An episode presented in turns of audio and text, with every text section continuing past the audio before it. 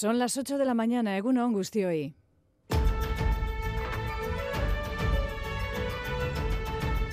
Crónica de Euskadi con Aichiber Bilbao. Bizitza korritu da, ez nago ni hor berri, eh, ja, eta beste batzuk nahi badituze kantatu, baina ere, e, bagizu denbora batekoa dira, eta historia bat da, gure historiaren zati bat. Eta konten naiz A los 81 uh, años de edad falleció ayer Maite Idirin, vizcaína de nacimiento de Ugao, pero que llevó la música en euskera, la nueva canción vasca, a muchos lugares del mundo. También fue precursora en la lucha feminista, como hoy recuerda en Berría y Charo Borda, porque en 1978 publicó un disco llamado Aizpa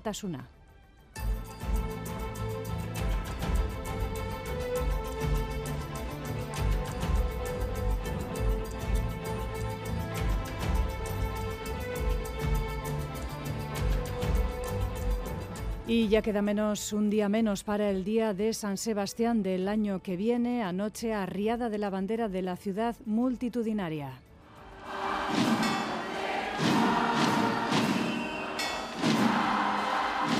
Así ha sido la celebración del Día de San Sebastián en Donostia este año y también inclusiva por el tambor de oro a quien ha hecho de la danza un instrumento para visibilizar la diversidad y también, por ejemplo, porque en Unión Artesana también ha habido este año cocineras al tambor.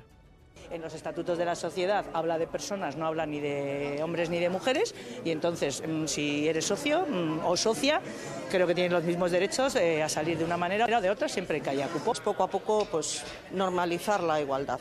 Y en la crónica política destacamos hoy la contundencia y al mismo tiempo la emoción de un Eneco Andueza, líder de los socialistas vascos y candidato al Endacari, ayer en la convención política del Partido Socialista en Galicia con el auditorio en pie respondiendo a quienes han acusado o acusan a su partido de traición a las víctimas de ETA. Yo veo como un compañero, un amigo, se está desangrando en la acera de Mondragón, después de que un señor que se llama Mariano Rajoy hubiera dicho dos días antes que los socialistas traicionábamos a las víctimas. Yo voy a bajar la mirada, yo voy a bajar la cabeza cuando me llaman filoterrorista. Nunca, nunca permitáis que nadie hable en esos términos de los socialistas. Nosotros somos un ejemplo de la dignidad, de la defensa de la libertad y de la democracia. Y hoy, 21 de enero, se celebra el Día Europeo de la Mediación y coincidiendo con esta fecha hemos conocido los datos del Servicio de Mediación Familiar del Gobierno Vasco, un servicio para la resolución de conflictos de manera extrajudicial, tanto por rupturas de pareja o también conflictos familiares. Y el número de personas usuarias se ha incrementado el año pasado un 11% y 8 de cada 10 de los casos alcanzan un acuerdo, un proceso que no es fácil pero que merece la pena, según nos dice, nos dice Elia Barinaga Herrementería, porque ella es una de las mediadoras, así lo cuenta. No es nada, nada fácil porque esto, un proceso de mediación supone hacerse cargo de la situación, ¿no? del conflicto, ser consciente que somos protagonistas de nuestra situación, de nuestros conflictos familiares o de pareja y al final hacerse cargo de esa, de esa situación requiere de una reflexión que en muchos casos pues cuesta un poco, pero es verdad que la tasa de, acuerdos que no respalda ¿no? pues puede demostrar que, que, bueno que ese esfuerzo hay muchas veces pues que merece la pena. Yago Barostegui, titulares de la actualidad deportiva. Ba egun on Egunon, la Real ganaba anoche en Balaidos 0 goles a 1, anotaba el gol de la victoria del equipo Churi Urdín, Bryce Méndez, un partido que acabó lesionado a Yen Muñoz, eh, que tiene afectado el ligamento cruzado de su rodilla izquierda. También en fútbol en primera, Mestalla, derrota del Atlético por 1 a 0 en eh, Valencia contra el conjunto valencianista. Para este domingo nos queda a las 2 el partido del Sadar entre Osasuna y Getafe en segunda, hoy domingo a las 6 y media Huesca Eibar. Ayer en Lezama en segunda división también, derrota de la Morevieta frente el Eldense por 0 goles eh, a 2 en la Liga F femenina. La Real ganaba 0 a 2 en el campo de Levante Las Planas. Hoy a las 12 se juega el Tenerife Athletic y a las 4 y media en Ipurúa Leibar Valencia. Además en baloncesto Liga CB este domingo 6 y media se disputa en el Wizzing el Real Madrid Bilbao Basket y a las 5 el Basconia Andorra en el Buesa Arena. También este domingo a las 12 y media Liga Femenina Barcelona Araski en pelota. Este domingo tuvo o sea, torneo de parejas en Eibar en el Asterena Ezcurria Tolosa contra Altuna Martija y en el Vizcaya a mediodía de hoy a las 12 final del torneo Vizcaya de parejas en categoría femenina. Se enfrentan Garay Gaminde contra Alday y Capellán.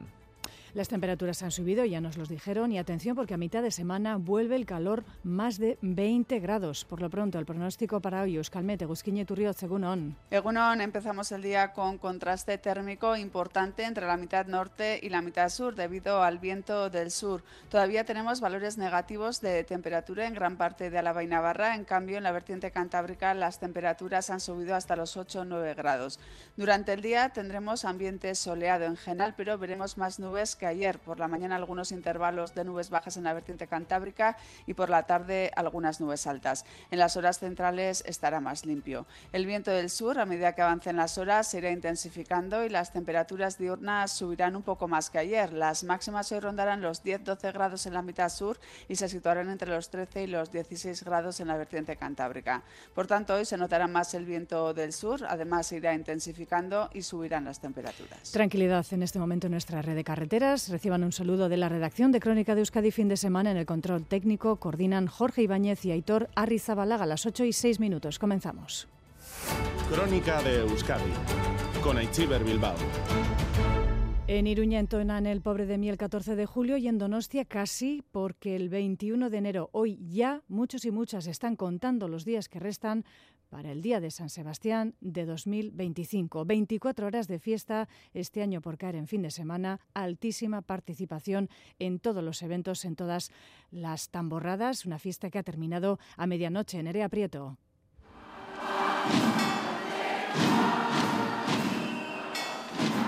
Así se despedían ayer los donos tierras de su gran día, del día de San Sebastián.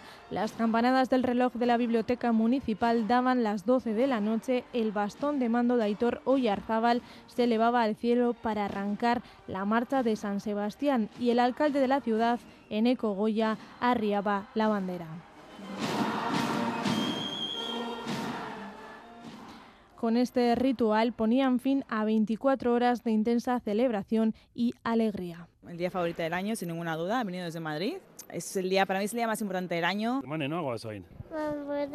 La tamborrada es otra fiesta que genera más sentimientos. Es un identificativo claro de los donostiarras y a los donostiarras es, es muy importante esta fiesta. Además, este 20 de enero también lo disfrutan los más pequeños. Bueno, pues yo sí lo vivo como un día especial, ¿no? Pues donde te lo pasas muy bien y tal, y donde lo disfrutas. Y bueno, sí es especial y cada año pues también tienes un poco de nervios. Desde siempre me ha gustado tocar en la tamborrada y así. Entonces, un año más. Miles de personas se concentraron ayer en esta fiesta ininterrumpida, que por cierto ha sido la más multitudinaria eh, de los últimos años, tras caer esta jornada en sábado. Verdini Danza Taldea cumple precisamente hoy 30 años y ayer, como saben, su creadora Isabel Verdini recibía el máximo galardón que otorga la ciudad de Donostia, el Tambor de Oro, un emotivo homenaje donde quedó claro que la diversidad es valor y es riqueza, Joana Sánchez. Las escaleras de entrada al ayuntamiento adornadas con zapatillas de ballet daban pistas de la labor de la galardonada en este 2024. Isabel Verdini agradecía el premio a su madre, que le enseñó a soñar por supuesto a su alumnado y también a las personas voluntarias que hacen posible Verdini Danza Taldea. El proyecto Verdini se inició hace 30 años, investigando, bailando, compartiendo, pero sobre todo creyendo que eso tan nuestro, eso que nos hace seres únicos e irrepetibles, eso tan inherente al ser humano como es la diversidad, es un gran valor y una gran riqueza. Un acto con las actuaciones de la Unión Artesana, la Banda Municipal de Chistularis, el Coro Landarvaso y bailarines de Verdini Dancha Taldea, un acto emotivo pero con mensaje contundente a favor de la diversidad. Aispea Mujica, bailarina de la compañía desde hace 18 años. Hemos nacido diferentes y creemos que también aportamos valores esenciales como la naturalidad, la espontaneidad, la libertad, la autenticidad, la tan necesitada conexión emocional. Reconocía la labor social de Isabel Verdini, el alcalde en Ecogoya. Hace 160 años se derribaron las murallas de la ciudad. Creo que tú, Isabel, has conseguido con tu trabajo derribar otras murallas que son aún más altas, como son los muros mentales que todos tenemos y que nos limitan como personas. Isabel Verdini tiene ya su tambor de oro y su proyecto Verdini Danza Taldea cumple hoy 30 años. Lo celebran con un espectáculo especial en el Victoria Eugenia.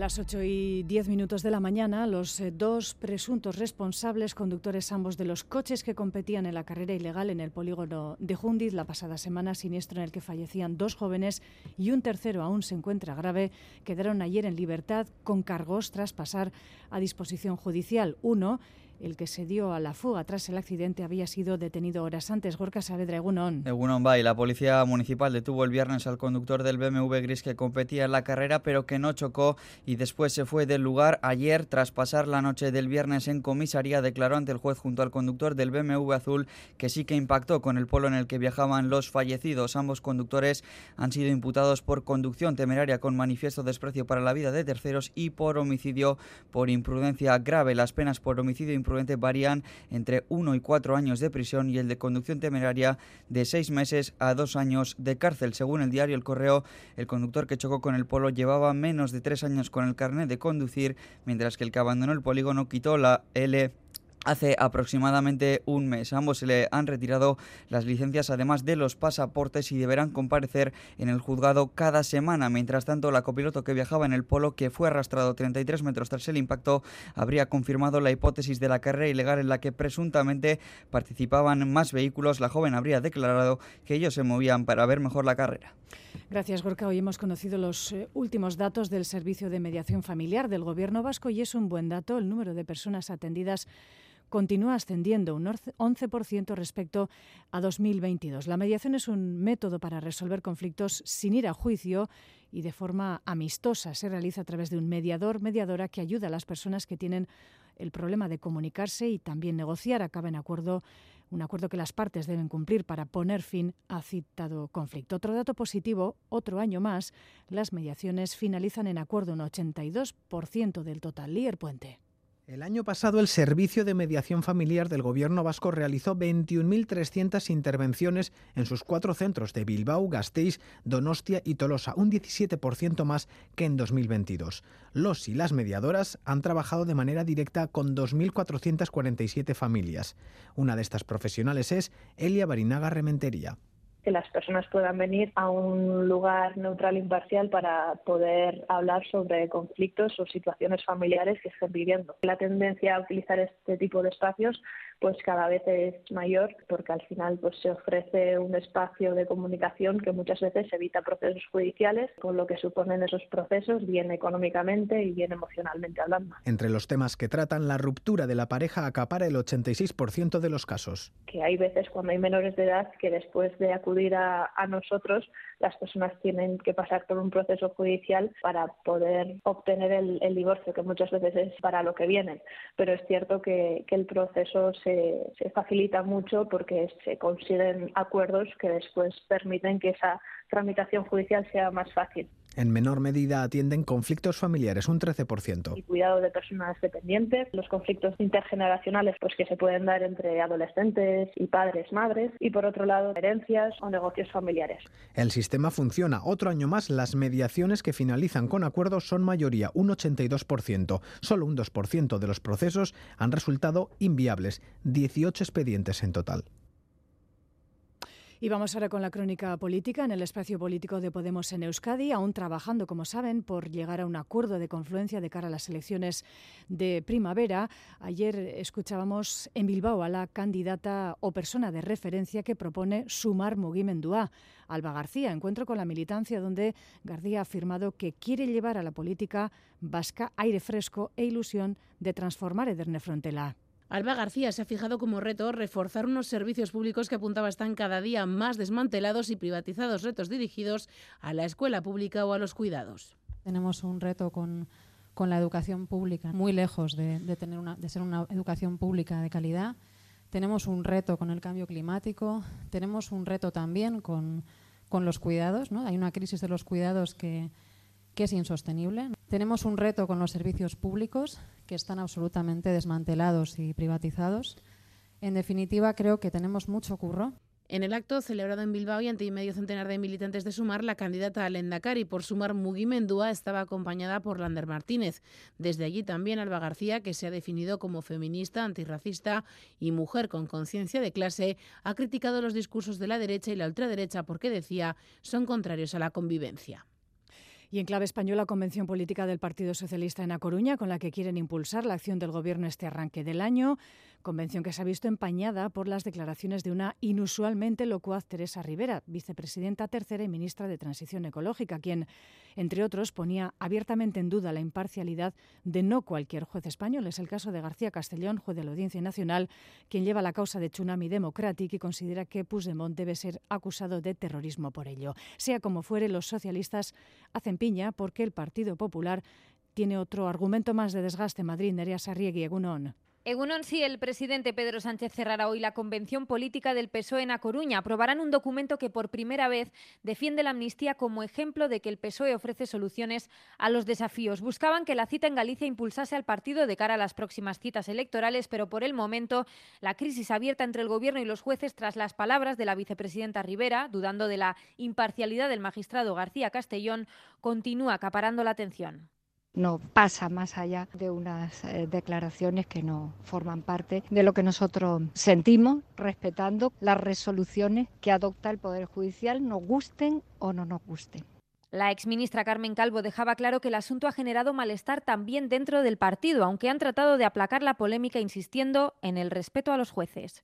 Y lo primero es respetar los poderes del Estado y nunca utilizarlo para espiar presuntamente a lo que ellos consideran enemigos de España.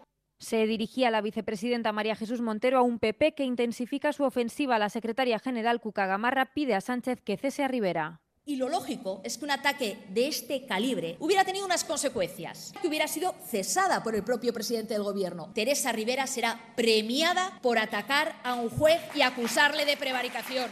El PP, que clausura hoy su vigésimo sexta interparlamentaria a manos de Alberto Núñez Feijó, también en Galicia, en Ourense. Y en esa convención política, lo escuchábamos en portada, puso en público en pie el líder del PSN, Cuandueza, refiriéndose a acusaciones de Partido Popular o Vox de tibieza o alineamiento, incluso frente al terrorismo. También habló de política vasca, insiste Andueza en que hace falta un cambio de guion en Euskadi. Euskadi históricamente y en muchos aspectos ha sido mirada con, envidia por otras comunidades autónomas. Pero en estos momentos Euskadi no puede navegar entre la autocomplacencia o el proyecto independentista que representan las dos caras del nacionalismo en Euskadi. Euskadi necesita mirar al futuro con ambición. Euskadi necesita políticas transformadoras. Y si ha habido un partido que ha demostrado en Euskadi que es capaz de poner en práctica esas políticas transformadoras es el Partido Socialista Euskadi, lo ha hecho esta misma legislatura. ¿no? Y ha fallecido, lo escuchábamos en portada, la cantante Maite Idirin a los 81 años. Fue una de las voces más importantes de la nueva canción vasca en la década de los 70 y también se dedicó a la música clásica ya en su largo recorrido artístico. Tenía una grandísima voz. Euskal Zain de Honor, también colaboradora en Euskadi Ratia, su vida se ha basado en nacer país, como ella solía decir, y también el euskera. Aitor Sagarzazu. Maite Idirin Solachi nació en Ugao, Vizcaya, en 1943. Empezó cantando de pueblo en pueblo en 1968 junto a su guitarra y ese mismo año publicó su primer disco, traduciendo al euskera a Atahualpa Yupanqui.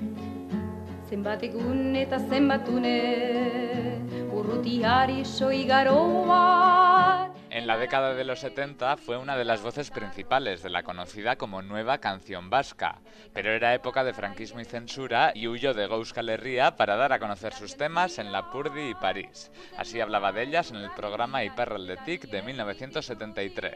Kantu zarrak ere kantatzen ditut, zere musikaldetik eta oso biziki ederra dira.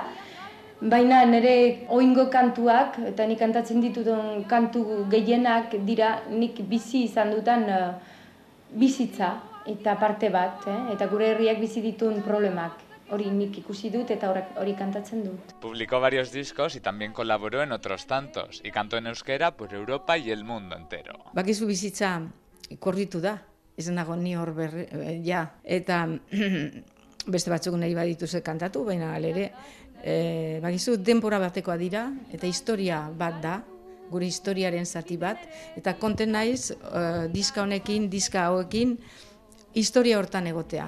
También se dedicó a la música clásica vasca y condujo un programa sobre ello en Euskadi Ratia. En 2014 fue nombrada Euskaltzain de Honor y el último reconocimiento ha sido el libro que UEU ha dedicado a su recorrido, publicado el verano pasado y escrito por su amigo Paul Istueta y su marido Joaquín Apalategui. Estas fueron las palabras de este último. esan maiti behar badoa. Eta joateako ikus dezala beak liburu bat egin dugula. Eta, kalo, bere ala, atea bezala korrika eramanion, da, harri juta. Errigintza y Euskara, a los 81 años, ha fallecido en Angelu Maite Ibirin Solachi. 8 y 20 minutos, Deportes, Iago Barostegui, Egunon Berriro.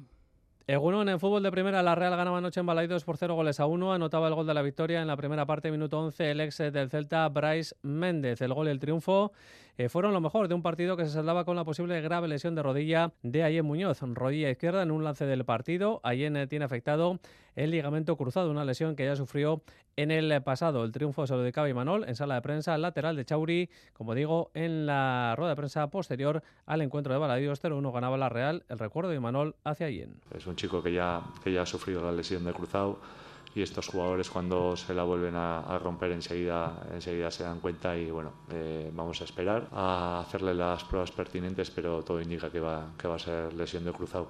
Eh, no obstante, eh, bueno, aparte de, dedicarle la, la, victoria a Yen. El martes la Real juega otra vez en Balaídos en apenas cuatro días, segundo encuentro, esta vez cuartos de, Copa contra el Celta de Vigo, 1 y media de la noche. También en fútbol de primera, Mestalla, derrota del Atlético en Valencia, 1-0, final a la racha de 14 encuentros sin perder de los Leones, partido con pocas opciones de gol, con un equipo rojiblanco con menos energía que en jornadas precedentes frente a un Valencia que esperó a su oportunidad, a la que transformaba Hugo Duro en gol justo tras fallar Ollán Sancet, la más clara para el equipo bilbaíno. Alberto Negro, Egunon. El Athletic no alcanzó, Egunon llegó al nivel futbolístico de los últimos tiempos y en base a ello llegó ayer la primera derrota, tres meses después en el campo de Mestalla.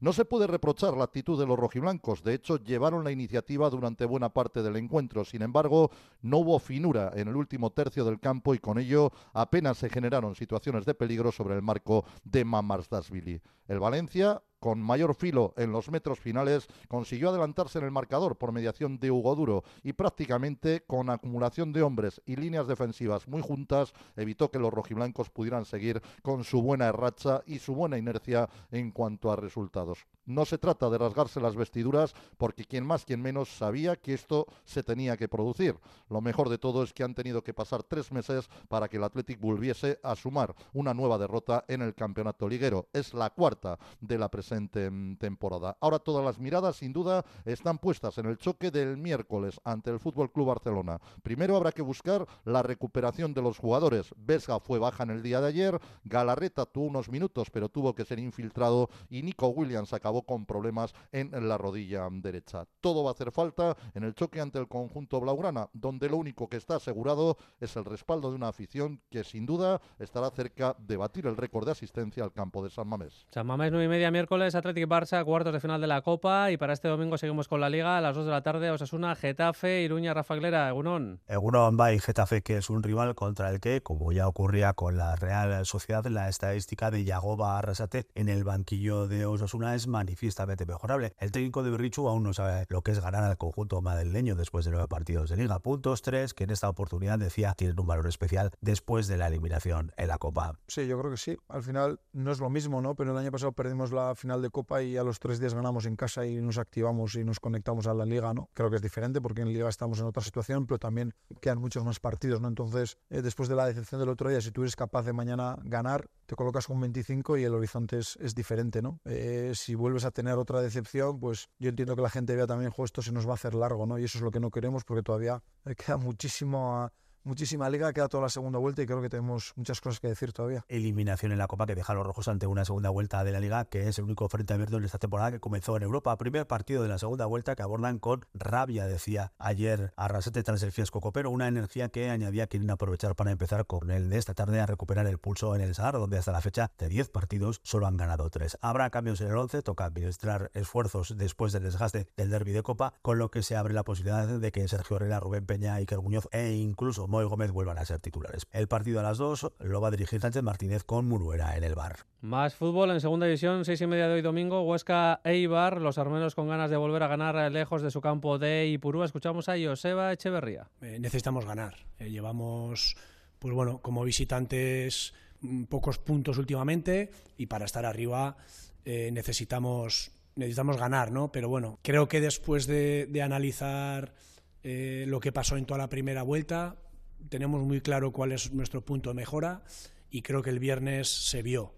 Eh, necesitamos tener esa mentalidad eh, defensiva porque nos va a hacer mucho más competitivos. Ayer en Lezama en segunda también derrota de la Morevieta frente al Eldense 0-2, un Eldense que se adelantaba en el minuto 9 en el marcador con un gol, según Jandro, entrenador del equipo azul, en fuera de juego clarísimo. Además la federación impedía a los empleados del club azul regar el césped después del calentamiento. Las quejas de Jandro. Lo primero, línea tiene que verlo porque está a la altura del jugador. Pero como hay VAR, dejan seguir. Bueno, si hay gol, el VAR eh, lo revisará. En línea no levanta. ¿Y el VAR? Pero es la puta realidad, es una vergüenza. Situación en la que estamos, es muy difícil levantarnos de ese mazazo. O sea, venimos a nuestra casa y no podemos regar el campo. Tenemos que hacer lo que nos dicen. ¿Por qué? Colista la Morevieta al que separan ocho puntos de la permanencia. En la Liga femenina la Real ganaba 0-2 en el campo del Levante Las Planas, goles de Franci y de Jensen hoy a las 12 a mediodía se va a jugar el Tenerife Athletic en el campo y rivales complicados de Tenerife. A las 4 y media de la tarde en Ipurúa se miden Eibar y Valencia, también en esa Liga F de fútbol femenino. En baloncesto Liga CB a las 6 y media se juega en el Wizzing el Real Madrid Bilbao Basket, en el que va a debutar seguramente el último refuerzo del equipo de Jaume Pons Arnau, el escolta Keith Horsby, mientras que el Bues Arena coge el Vasconia Andorra a las 5 de la tarde en la Liga Femenina. Ayer, Guernica 98, Gran Canaria 59, caía lesionada Marta Alberdi. Araski caía además también en la cancha del Ferrol en Galicia, Ferrol 7-2, Araski 5-3, por hoy domingo nos queda 12 y media el Barcelona eh. En pelota, el resumen de la Artola IMAZ 22, Jaca Marezcurrena 18 del Labrit. También el del Peña Albisu 22, Lázaro Agure 12 del Ezcurdi de, de, Durango, perdón. Lo hacemos con Miquel Bilbao. Miquel, Egunon. Egunon en Labrit, Artola IMA lograron una importante victoria que les mete la pomada en la pelea por la segunda plaza. Se sitúan a un solo punto de Pello y Zabaleta. Además, con la derrota de ayer, Jaca Marezcurrena tendrán que esperar una semana para cerrar esa clasificación directa para semis. En la bombonera, Artola IMAZ aprovecharon un magnífico inicio en los que fueron sus mejores minutos en el torneo. 5 a 11 o 11 a 18 para el Daleguía y para su zaguero. Reaccionaron Jaca Marcurena para el 18 a 21. Al final, victoria para Artola y Mad que miran para arriba. No sabíamos si tendríamos que andar un poco el campeonato mirando para abajo en la clasificación o para arriba. Y bueno, ahora con el partido de hoy, pues creo que ya podemos decir que, bueno, igual podemos estar ahí arriba, que, que bueno, eh, nos sentimos capaces de ganar a cualquiera.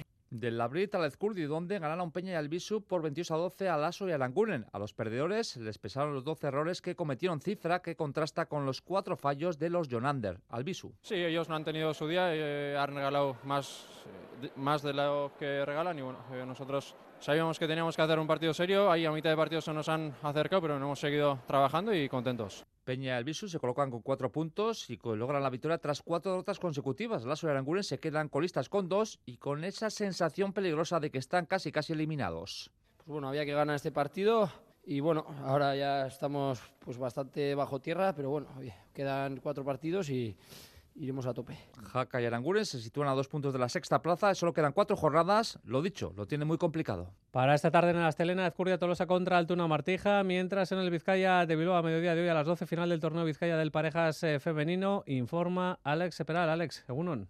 Egunon Yagoba, en una final donde está Maya Alday, es raro que su pareja no sea la favorita, aunque esta vez no es así. Leire Garay y Enara Gaminde llegan invictas, 3 de 3 para ellas, precisamente venciendo en la jornada inaugural al binomio que se van a enfrentar en la final, Alday y Capellán. En ese precedente, 22-15 para las azules. Una Leire Garay que este viernes rompía la mala racha de ocho finales consecutivas perdiendo, vencía en el 4 y medio de Goibar y también sabe lo que es ganar aquí, en 2021, mientras que Alday afronta su cuarta final en este torneo y viene también de vencer en diciembre la chapela del 4 y medio de Durango. Las dos delanteras hablan de la final de este mediodía. Es verdad que venimos de ganar todos los partidos de liguilla, pero bueno, el partido del domingo es una final, las finales son todos diferentes.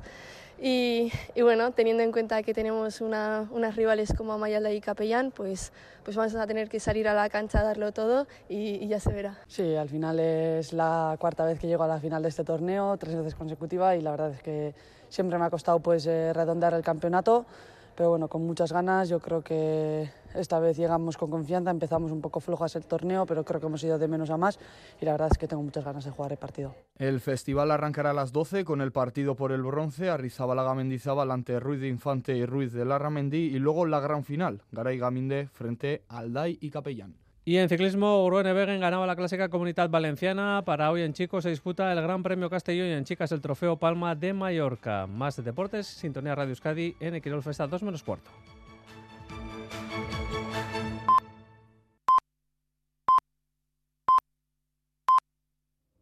Son las ocho y media de la mañana, Egunon, hoy. Crónica de Euskadi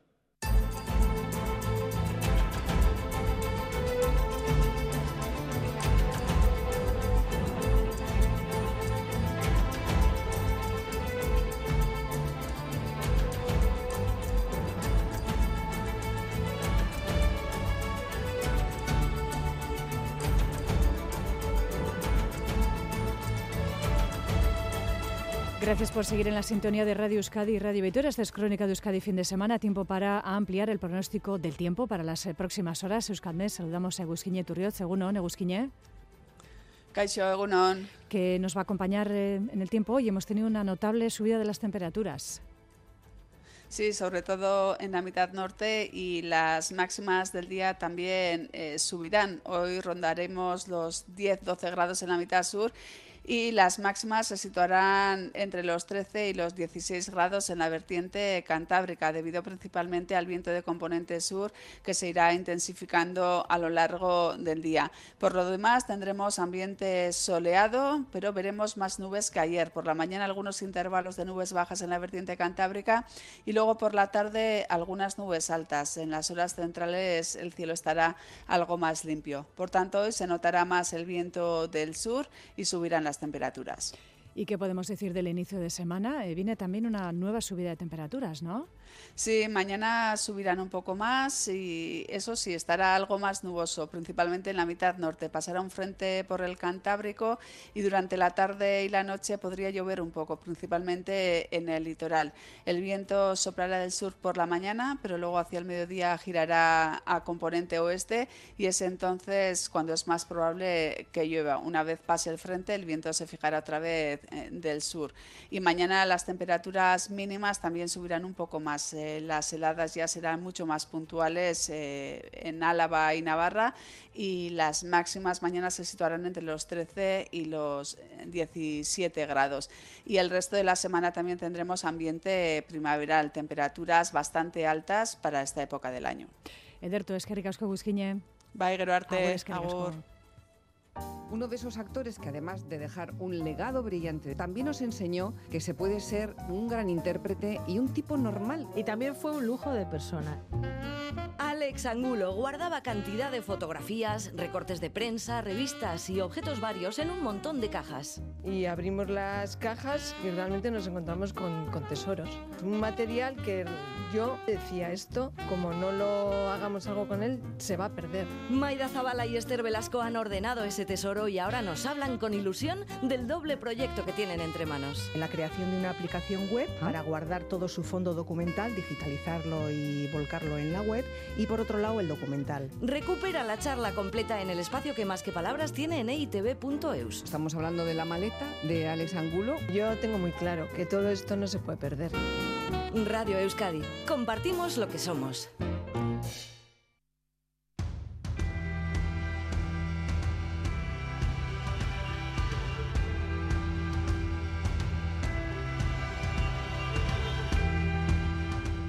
Continuamos en Crónica de Euskadi fin de semana, tiempo ahora para la entrevista de actualidad, para lo que contamos hoy con el coordinador general de LAB, uno de los dos, Igor Arroyo, eskerrik asko gurekin egotegatik.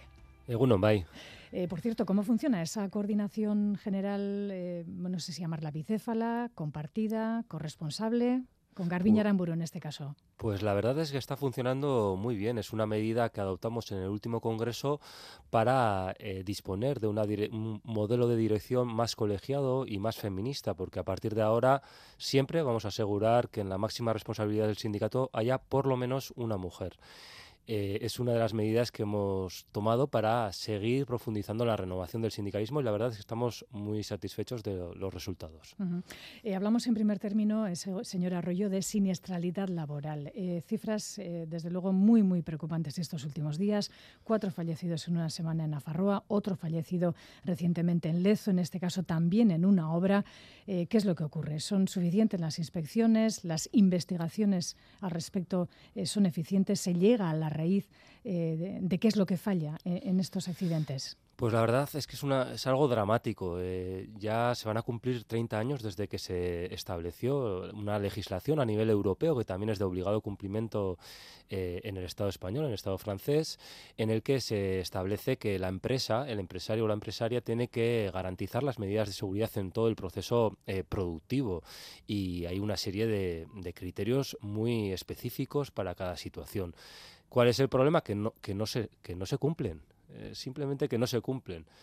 Eh, de los accidentes que hemos tenido esta semana, dos de ellos son eh, accidentes de caída desde altura, mm. es decir, un, un, ámbito de trabajo que está perfectamente regulado a nivel, a nivel de legislación. Entonces, que no se cumpla ese problema ¿Quién es el responsable? Pues en primer lugar del empresario o la empresaria que no lo cumple porque la ley dice que, es su responsabilidad.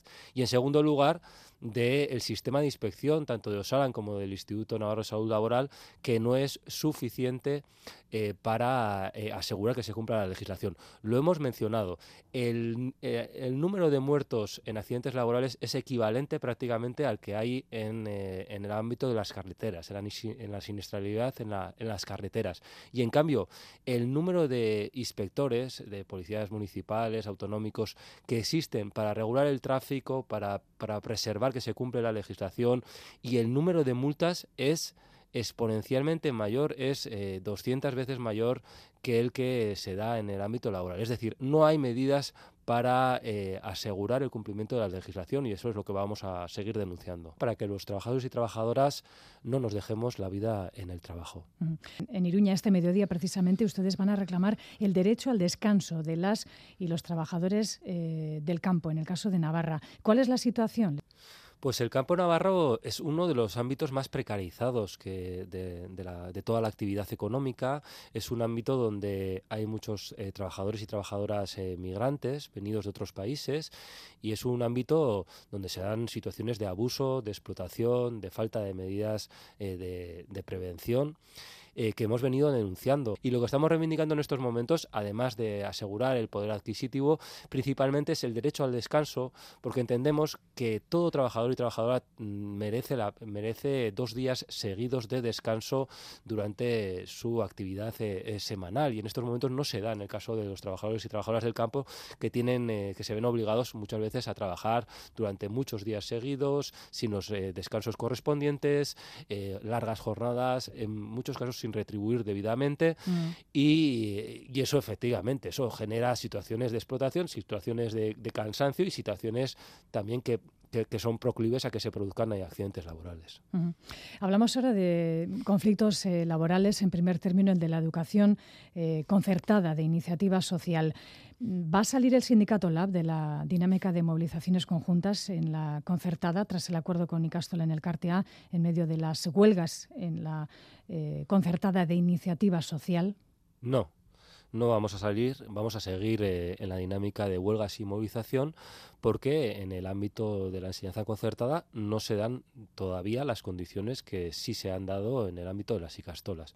En el ámbito de las icastolas hemos acordado la equiparación de las, eh, salarial de los trabajadores y trabajadoras de las eh, icastolas a lo que se percibe en, en, la red pública, pero además hemos acordado también las subidas salariales para el 2024, hemos acordado la garantía del empleo, hemos eh, eh, garantía de recolocación, hemos eh, acordado una serie de cuestiones sociales muy, muy importantes y además el sindicato LAB es un sindicato ampliamente mayoritario en ese ámbito y por lo tanto tiene la potestad de, firmar en mayoría un convenio y así lo ha hecho. ¿no?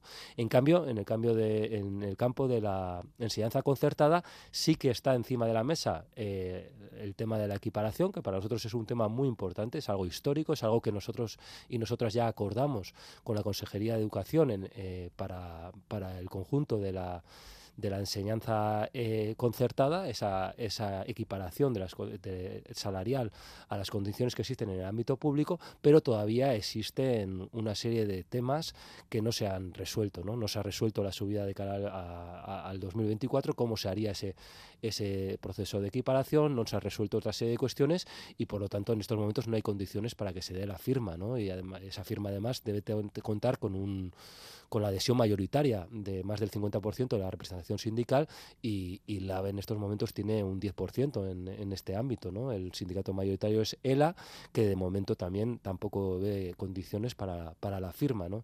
De hecho, nos, nos sorprende un poco que ELA aunque hay cuestiones que todavía están por eh, vislumbrar y por, por concretar, la poca importancia que le está dando al tema de la equiparación, que para nosotros es una cuestión histórica que se ha venido reivindicando durante varias décadas y que eso sí está encima de la mesa. Pero en cualquier caso, repito, todavía no se ha alcanzado un acuerdo eh, en todos los contenidos, todavía hay flecos por, trabajar, eh, todavía no hay una mayoría sindical proclive a la firma de un acuerdo de estas características y por lo, por lo tanto seguimos en las huelgas y en las movilizaciones, tanto la como el resto de sindicatos.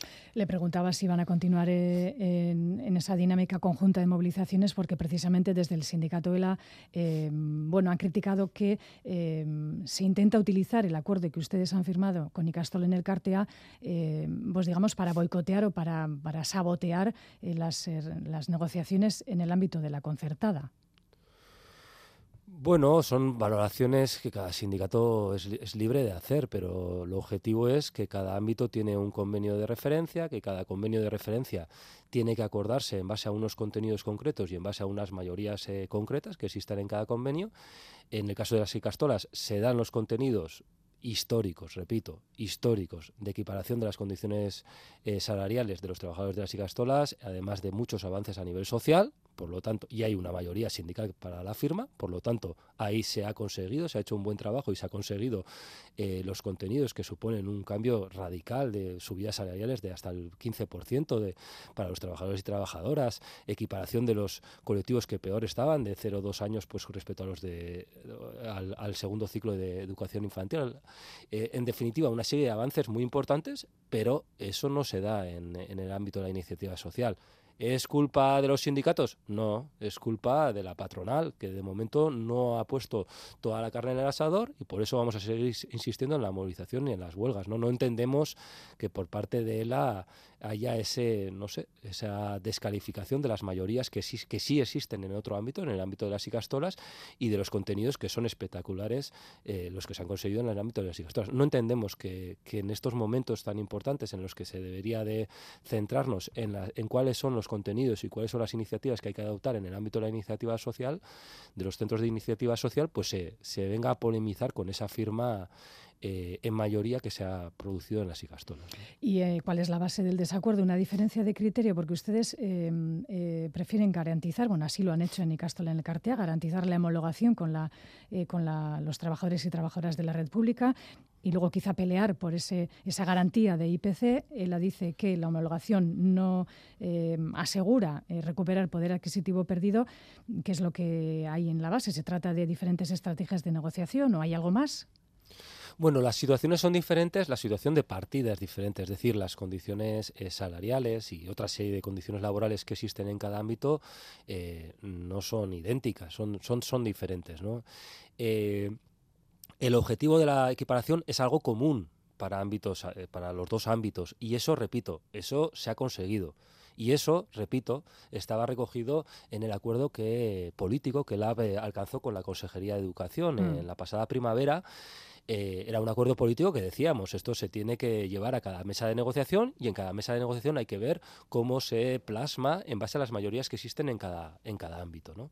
Repito, eso en las Igastolas ha sido posible porque hemos llegado a un acuerdo de cómo se va a aplicar ese proceso de equiparación, qué subida se va a hacer en el 2024 y qué se va a hacer hasta el 2027. Y eso es lo que en, los centros de iniciativa social todavía no está acordado y no está encima de la mesa. Es decir, los centros sí que está ese horizonte de equiparación, que para nosotros es muy importante, pero no está todavía acordado cómo se ejecutaría, cuáles serían los plazos y, especialmente cuáles serían las, subidas para el 2024. ¿no? Es algo que todavía la patronal no ha concretado, por eso seguimos en clave de huelga y movilización y es algo que vamos a seguir eh, trabajando. Permite que le insiste ya una última. Eh, la patronal no ha concretado, pero es que hay una diferencia también en las reivindicaciones, ¿no? De unos y de otros en este sentido. Bueno, yo más que una diferencia en las reivindicaciones, yo creo que hay una diferencia a la hora de, entender eh, lo que supone la equiparación. Es decir, eh, para nosotros y nosotras, así como sucedió en las limpiezas de Osakidecha o como ha sucedido en las Icastolas, el hecho de que eh, en los ámbitos subcontratados que tenían peores condiciones salariales se equiparen a los del sector público, ese, ese, ese paso, que es lo que, que, está, es que es un paso histórico, repito, que se ha venido eh, planteando durante décadas, es algo fundamental que hay que, que hay que atar y, hay que atar bien mm. y que hay que plasmar cuanto antes. ¿no? A partir de ahí, que nos gustaría que en el conjunto de los servicios públicos, del ámbito público, eh, hubiera unas subidas salariales mayores que recuperen eh, poder adquisitivo respecto, ojo, no a lo que existía en los eh, servicios subcontratados, sino respecto a lo que existía en los servicios públicos por supuesto. Por eso estamos haciendo también huelgas y movilizaciones en el conjunto de los servicios públicos, como hemos hecho dos huelgas y como también pretendemos hacer durante las próximas semanas también nuevas iniciativas de huelga y movilización en el conjunto de los servicios públicos. Pero lo que no se puede pedir a los trabajadores de los servicios eh, subcontratados es que además de conseguir la equiparación consigan que en el conjunto de los servicios públicos eh, pues haya X eh, subidas salariales. Repito, para nosotros y nosotras la equiparación es un, objetivo fundamental y no entendemos que, que le quite valor eh, argumentando que en el conjunto de los servicios públicos todavía hay una serie de subidas que se deben dar. Mm. Hablamos de servicios públicos, en este caso el Departamento Vasco de Salud. Osakidecha ha empezado a contratar personal eh, extracomunitario para paliar la falta de profesionales en determinadas eh, especialidades. ¿Va a servir esto para que eh, la atención se vea mejorada, señora Arroyo? Pues yo, a ver, no le quiero quitar importancia a, ningún caso de un centro de salud donde no había un médico y, y ahora va a haber uno. Es decir, todas las inversiones que se hagan son necesarias porque la situación es realmente alarmante. Pero a la vez tengo que decir que eso es un parche. Es un parche porque porque llevamos ya años, desde antes de la pandemia y especialmente durante y después de la pandemia, reivindicando mayores inversiones y mayor más personal en los centros de salud, especialmente en la atención primaria, y por parte de Osakidecha no ha habido ningún tipo de, iniciativa, ningún tipo de planificación para ello. Y ahora cuando se están viendo desbordados, y esto es algo que decimos no solo los sindicatos, sino todo el conjunto de la ciudadanía lo está, lo está percibiendo, pues han empezado a como pollo sin cabeza, a tomar medidas eh, una tras otra que son, repito, eh, meros parches, ¿no? Que los trabajadores extracomunitarios tengan la posibilidad de trabajar como médicos, como, eh, como, personal médico en los centros de salud, es algo con lo que estamos de acuerdo. Es, es más, es que nosotros y nosotras estamos de acuerdo con que los trabajadores extracomunitarios puedan trabajar en todas las actividades económicas. Nosotros y nosotras pensamos que, los que las personas que viven aquí vengan de donde vengan, eh, tienen que tener la posibilidad eh, de trabajar. Eh, pero repito, el problema es que, en estos momentos se están tomando medidas parciales, que se están poniendo parches ante un desborde de la situación en, en Osakidecha. Y ahora, además, se hace desde un punto de vista pues que tiene un sesgo pues, pues para mí un poco racista, ¿no? Porque es, bueno, cuando yo no necesito los trabajadores y trabajadoras en un ámbito determinado, en la hostelería o en la medicina, pues eh, pongo una serie de, impedimentos para ello. Cuando me veo acuciado porque falta mano de obra en la hostelería o en la medicina, pues tomo este tipo de medidas. ¿no? También ahí creo que también habría que revisar desde qué perspectiva ponemos y quitamos ese tipo de medidas. Eh, brevemente, han denunciado ustedes esta semana que Osakidecha ha utilizado, eh, digamos, la eh, partición de contratos, hacer contratos menores para, bueno, pues evitar concursos públicos amplios y, bueno, promover contratación, decían ustedes en esa denuncia pública a dedo. ¿Han trasladado ya esta cuestión a los responsables de Osakidecha y por qué no lo llevan a los juzgados? Bueno, eh, hemos hecho un, trabajo de, recopilación de una serie de contratos. Eh, son un total de 8 millones eh, de euros que se han venido troceando para subcontratar a empresas afines se trata de una irregularidad. No estoy en condiciones de asegurar si esto es un delito penal, si es una infracción administrativa, si es un eh, eso es algo que, habrá que dirimir. Nosotros y nosotras de momento lo que hemos hecho es hacer ese trabajo de recopilación. Creemos que es nuestra potestad y que es nuestra nuestra obligación, o sea, el, denunciar esas malas prácticas. Lo hemos puesto en conocimiento de la, de la opinión pública. Lo, lo hemos interpelado también a Osakidecha para que termine con este tipo de prácticas y a partir de ahí, si esto tendría que también eh, derivar en responsabilidades en el ámbito administrativo, en el ámbito eh, social o penal, pues eso es algo que, analizaremos. Mm. Eh, cambiemos de asunto. ¿Cómo se va a poder garantizar la prevalencia de los convenios autonómicos frente a los estatales, la razón de buena parte de, de las movilizaciones en Euskadi y Navarra, tras quedar primeramente recogido este asunto en un acuerdo político entre PNV PSOE, pero tras decaer el decreto donde eh, se recogía, eh, ¿consideran ustedes que es una buena medida? ¿Hay dudas? ¿Cómo se puede garantizar? Para nosotros es una prioridad el asegurar la prevalencia de los convenios eh, provinciales y autonómicos del ámbito vasco respecto a los estatales. con ello no conseguiríamos eh, per se el ámbito vasco de relaciones laborales. Eso es algo más eh, profundo porque al fin y al cabo estamos hablando de convenios que se construyen sobre la base del Estatuto de los Trabajadores eh, a nivel estatal, ¿no? Pero sí que nos permite acordar una serie de cuestiones, mejorar una serie de cuestiones en el ámbito laboral que son importantes para los trabajadores y trabajadoras. Ahora bien, el conseguir esa prevalencia es algo que hemos planteado tanto al PNV como a EH Bildu durante la negociación de cara a esta legislatura. Las estrategias de negociación han sido diferentes y la verdad es que ese texto nos formula dos, dos preocupaciones, nos genera dos preocupaciones. La primera, que es un poco ambiguo respecto a la prevalencia de los convenios en las comunidades autónomas. Entonces, eh, los juristas dicen que eso, esa, esa, redacción es un poco chapucera, no está del todo explicitado que también los provinciales, no solo los de carácter autonómico, están eh, protegidos por esa eh, enmienda. Y, por otro lado, no recoge el derecho a la negociación colectiva y a tener un convenio colectivo propio también en, ámbitos como las trabajadoras del hogar, que en estos momentos se, se está negando. ¿no? Entonces, son cuestiones que hemos comunicado tanto a EH Bildu como a al PNV, que son cuestiones que para nosotros se pueden mejorar, y el hecho de que no se haya aprobado en ese decreto, eh, en ese decreto esta, esta enmienda en concreto, o esta eh, modificación legal en concreto, pues para nosotros es una oportunidad para que en las próximas semanas se subsanen esas deficiencias que observamos en el texto concreto. Eh, ¿Para cuándo un acuerdo en Euskadi para elevar el salario mínimo interprofesional aquí en, la comunidad autónoma vasca? El gobierno español ha cerrado recientemente un acuerdo de 5% hasta los 1.134 euros. En Euskadi y Navarra se van a beneficiar de ellos 75.000 personas. Se llegó a un acuerdo eh, respecto a este asunto en el Parlamento vasco. ¿Para cuándo esta, esta posibilidad? Pues eh, en nuestra opinión se está demorando mucho este debate porque ya la pasada eh, primavera el Parlamento Vasco instó al Gobierno a tomar medidas para impulsar este salario mínimo eh, propio en la comunidad autónoma vasca porque es evidente que con el salario mínimo estatal aquí difícilmente podemos hacer frente al coste de, la vida, del día a día.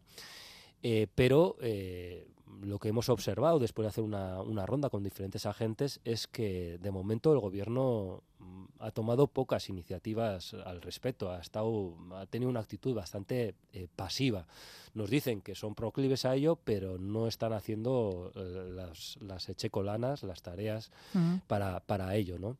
Eh, en estos momentos habría que dirimir dos cuestiones. Una, cuál es la manera legal mejor para hacerlo y dos, cuál sería el coste económico de esta, de esta medida ¿no? para, para establecer o concretar ya pues una referencia de este, de este tipo. Es algo que nosotros y nosotras estamos reivindicando al Consejo de Relaciones Laborales, la elaboración de unos estudios para, para establecerlo y a partir de ahí lo que estamos haciendo es interpelar a la patronal para que se avenga a eh, sentarse a hablar sobre, sobre ello. De momento, estas gestiones no han dado eh, resultado por nuestra parte, pero creemos que es una cuestión fundamental y que durante los próximos meses debería de resolverse. una pregunta también, señora Arroyo, en cuanto a la política vasca, aún sin fecha, puede ser a mediados de abril, ya lo veremos. La próxima primavera se van a celebrar elecciones al Parlamento Vasco con un abanico de nuevos candidatos a la espera de la concreción del espacio eh, de Podemos eh, aquí en Euskadi. Eh, ¿Ven ustedes desde el LAB, como desde diferentes ámbitos políticos, la posibilidad de cambio en Euskadi? Vemos la necesidad de cambio. Es decir, vemos que hay un modelo político agotado, un modelo que ha dado la espalda a las reivindicaciones de los trabajadores y trabajadoras, que incluso ha tenido una interlocución problemática con los, con los sindicatos, que ha gestionado de manera deficiente eh, Osakidecha, que no ha sido capaz de hacer una, una ley eh, en condiciones en el ámbito de la, de la educación. O sea, vemos un modelo, el del PNV-PSOE, eh, agotado y vemos la necesidad de un cambio, de un cambio. Eh, a partir de ahí, nosotros y nosotras mm, digamos, lo que hacemos es interpelar el ámbito político para que se recojan nuestras reivindicaciones. No, no participamos tanto en el debate interpartidario, ¿no? Y lo que nos gustaría es que eh, en, la comunidad autónoma vasca se conformara un gobierno que tuviera las reivindicaciones de los trabajadores y trabajadoras entre sus prioridades eh, principales. ¿no? Y, sabemos que eso con el gobierno PNV-PSOE pues, no es posible. ¿no? Entonces, eh, efectivamente, creemos que es necesario y, que es posible ese cambio de gobierno y, ese, y sobre todo ese cambio de políticas. Mm.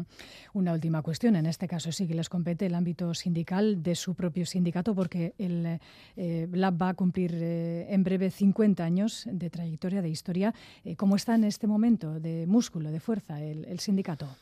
Pues estamos en máximos históricos respecto a la afiliación. Estamos ya cerca de la cifra de 50.000 afiliados y afiliadas y respecto a las elecciones sindicales estamos por encima del 20% de representación en la comunidad autónoma vasca.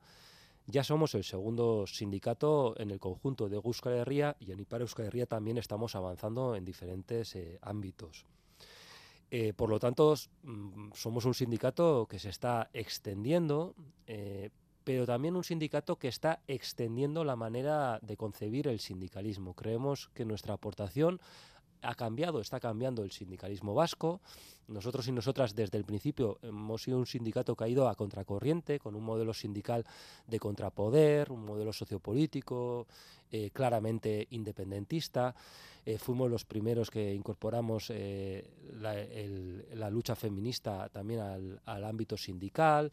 Estamos avanzando en el antirracismo, acercando el sindicalismo a los nuevos sectores precarizados y uberizados y creemos que todas estas eh, aportaciones también están teniendo un reflejo más amplio. Es decir, que hoy el sindicalismo vasco es diferente gracias en parte a la aportación eh, del AB y es un sindicalismo que, está teniendo capacidad de hacer frente a los retos que tenemos eh, en estos momentos, ¿no? de transición ecosocial, de empobrecimiento generalizado y a esa necesidad de cambios políticos y, sociales. ¿no? Por lo tanto, vamos a celebrar por todo lo grande este aniversario, pero sobre todo vamos a reivindicar el sindicalismo como instrumento de cambio eh, social y cambio político en estos momentos.